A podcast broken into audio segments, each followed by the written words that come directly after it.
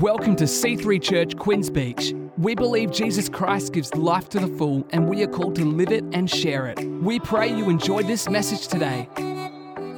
Last week, we looked at the first part of chapter 1. Paul was writing from prison to the church at Colossae. He had heard from Epaphras that Colossae was a beautiful, thriving, and healthy church full of faith and love and hope and centered on Jesus.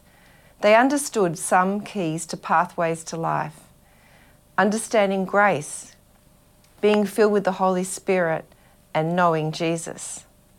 But the reason he is writing this letter tenderly, as a father in the faith, is to motivate them to keep their hearts and beliefs free from error because there was a problem in Colossae.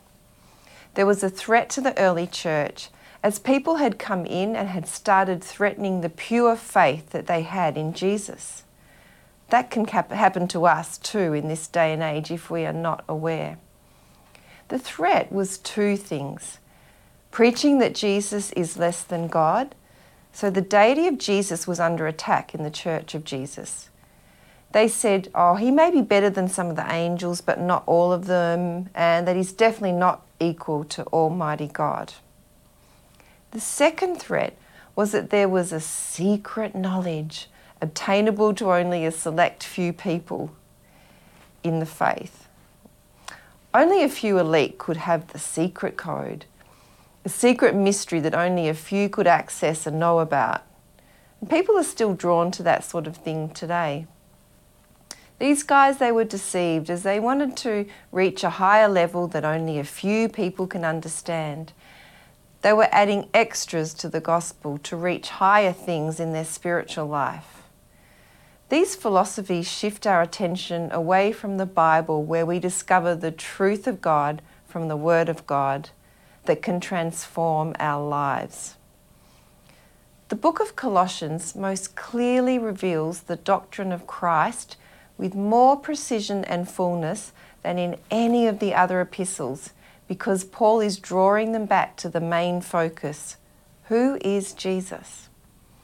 So let's pick up Colossians 1 from verse 15.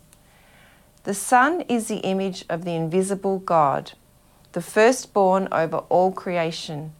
For in him all things were created, things in heaven and on earth, visible and invisible, whether thrones or powers or rulers and authorities all things have been created through him and for him. He is the firstborn. That doesn't mean that he's the first one that was born, as in created. In Greek and Hebrew, the word firstborn is a title, not an event. It's a designation of authority. Jesus created everything and is the head over everything, and that is the heart of the whole passage. He is not first as in since the beginning of time, but first as in before time. If nothing else, this should make you stand in awe of Jesus. He is the image of the invisible God. That means that seeing Jesus is seeing God. Mankind is made in God's image. Jesus is God's image, the same as God. And Jesus said in John 14 9, Anyone who has seen me has seen the Father. They are one. So everything was created by Jesus and for Jesus. And you are one of the everythings. You can substitute your name in there. I can say, Nicole, you were created by Jesus for Jesus. That's how you got created and why you were created. That's who you are and why you're here. And there's the meaning of life right there. How did I get here? By Jesus. Why am I here? For Jesus. So your value is inherent in you. What is our purpose? Our purpose is to know God, to be in relationship with Jesus Christ, and shine your light on Him for His glory. In verse 17 says, He is before all things, and in Him all things hold together. Jesus created everything that exists. All authority is His authority to create everything in heaven and on earth, visible and invisible. All thrones, rulers, dominions, powers were all created by Jesus for Jesus There is nothing that exists without Jesus. Verse 18 And he is the head of the body, the church. He is the beginning and the firstborn among the dead, so that in everything he might have the supremacy. That's it. Jesus is supreme, first in everything, first in life and after life. He is the head of everything, before everything. He holds everything together. He's the head of the church. He's the first one out of the tomb, out of hell, out of darkness, out of the grave. And He's brought all of us who've trusted Him out of hell, out of darkness, and out of the grave with Him. Therefore, He should get the supremacy in everything. And if you still have any doubts as to whether this means that Jesus is God, let's read verse 19. For God was pleased to have all his fullness dwell in him. All the fullness of God dwells in Jesus. All of it. Jesus is fully God and fully man. Not 50 50, but 100%. This is the main summary of this letter. He is the head of this body, which is the church. We can never move away from our head, Jesus Christ. To see him is to see the fullness of the Father and the fullness of Holy Spirit. Verse 20 And through him to reconcile to himself all things, whether things on earth or things in heaven, by making peace through his blood shed on the cross. Verse 21 We were alienated from God, enemies because we did evil. So, belonging to the race of Adam, we are born alienated from God. Then, as individuals, because none of us are perfect, we each chose to accept and embrace that alienation with our wicked works. Alienated means transferred to another owner. And this transfer of ownership from God to Satan and self affected us in both mind and behaviour. Now, Paul moves from who Jesus is to what he did for us. Verse 22 but now he has reconciled you by Christ's physical body through death to present you holy in his sight, without blemish and free from accusation. Wow! Yet now he has reconciled. God's answer to the problem of alienation is reconciliation, initiated by his work on the cross. In the work of reconciliation, God didn't meet us halfway. God meets us all the way and invites us to accept it. This means that in Jesus we are no longer alienated. We can see God as the judge and we are guilty before Him. Therefore, we need forgiveness and justification. We can see God as our friend and we have damaged our relationship with Him. Therefore, we need reconciliation. He reconciled us. Reconciled means made right, like a broken friendship that hurts every time you come near it. That was our relationship with God, alienated, separated, and just hurting.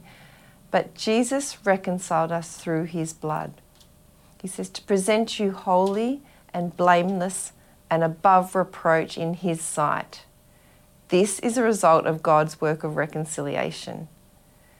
Taken together, these words show that in Jesus we are pure and can't even be justly accused of impurity.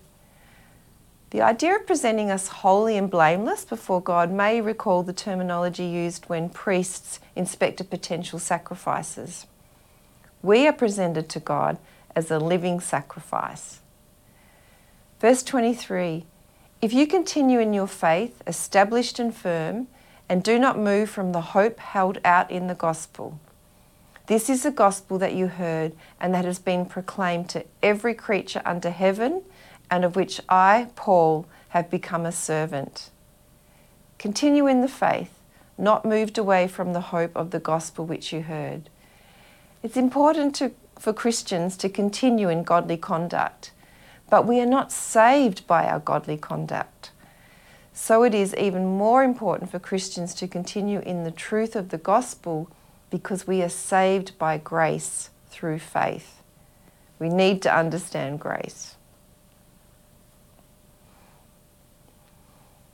Verse 24 Now I rejoice in what I am suffering for you, and I fill up in my flesh what is still lacking in regard to Christ's afflictions for the sake of his body, which is the church. He suffered for the cause of Christ and for the good of the church. He suffered for preaching the gospel to them. And while he suffered in so good a cause, he suffered for us for the church, the body of Christ, for you and me, because it served to enhance the gospel. He could rejoice in his sufferings, rejoice that he was counted worthy to suffer, and to esteem it an honour to him.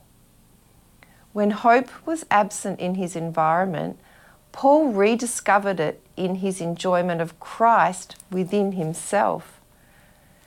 Not only is he not anxious or wallowing in self pity or wanting sympathy, he's actually rejoicing. And prison there was not like our Aussie ones. It would have been dark, damp, terrible conditions, and yet he's encouraging others. That's so countercultural to everything that we see, hear, and experience.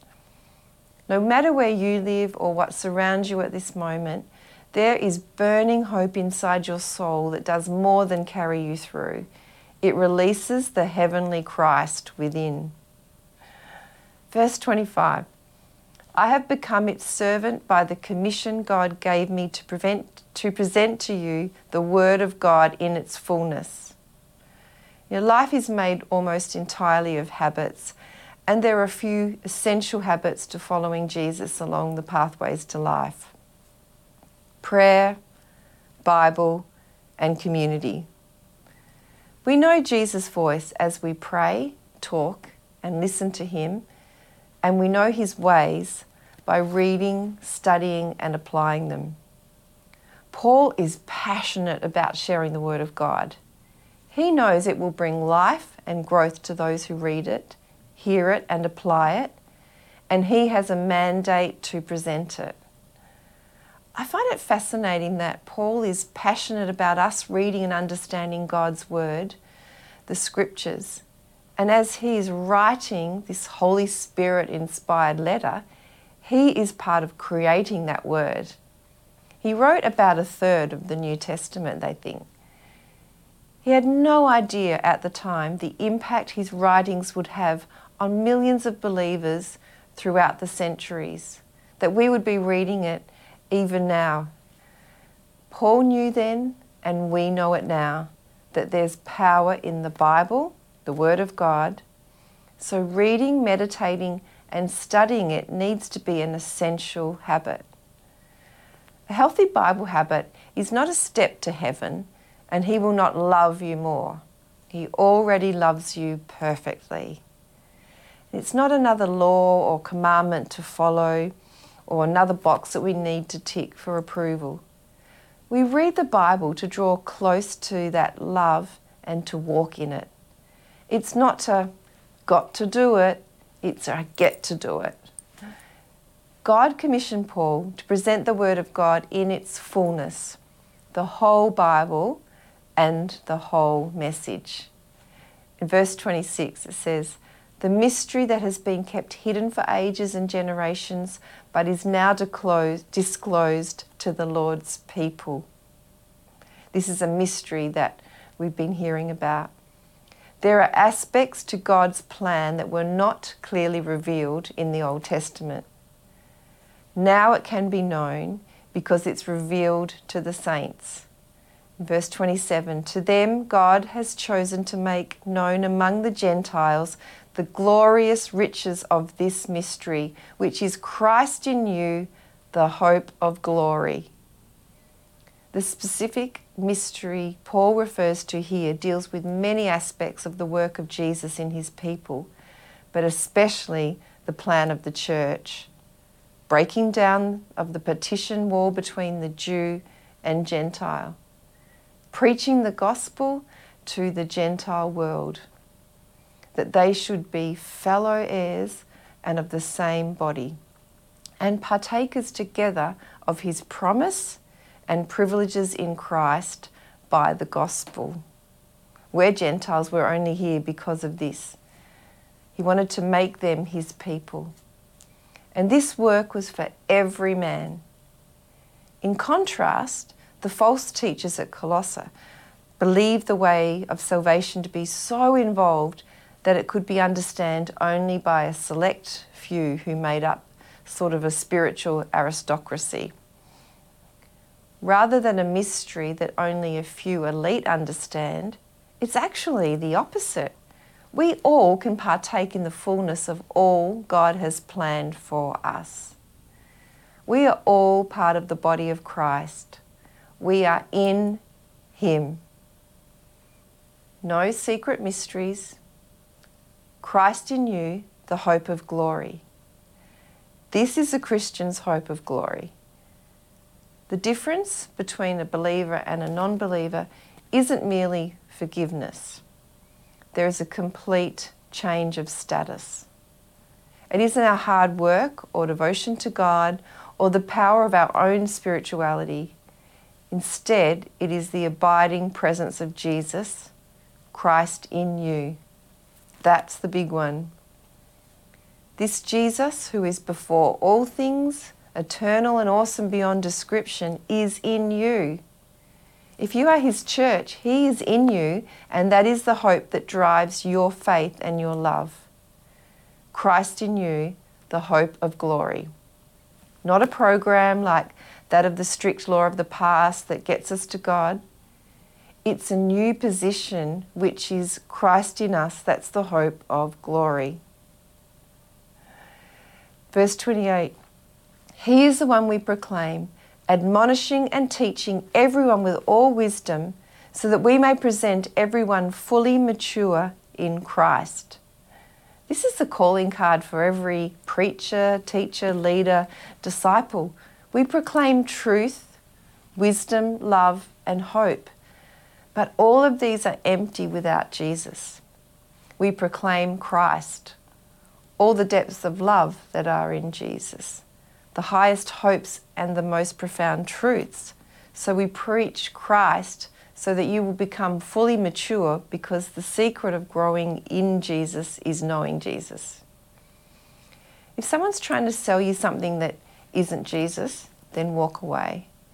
Or if they're telling you they know of an elite, higher spiritual level, be aware that leads us away from the Word of God. The Word of God is truth. Jesus Christ is the place where we find fullness of God, and it's Him we preach. This was the focus of Paul's preaching. He didn't preach himself or his opinions or even lots and lots of entertaining stories. He preached Jesus.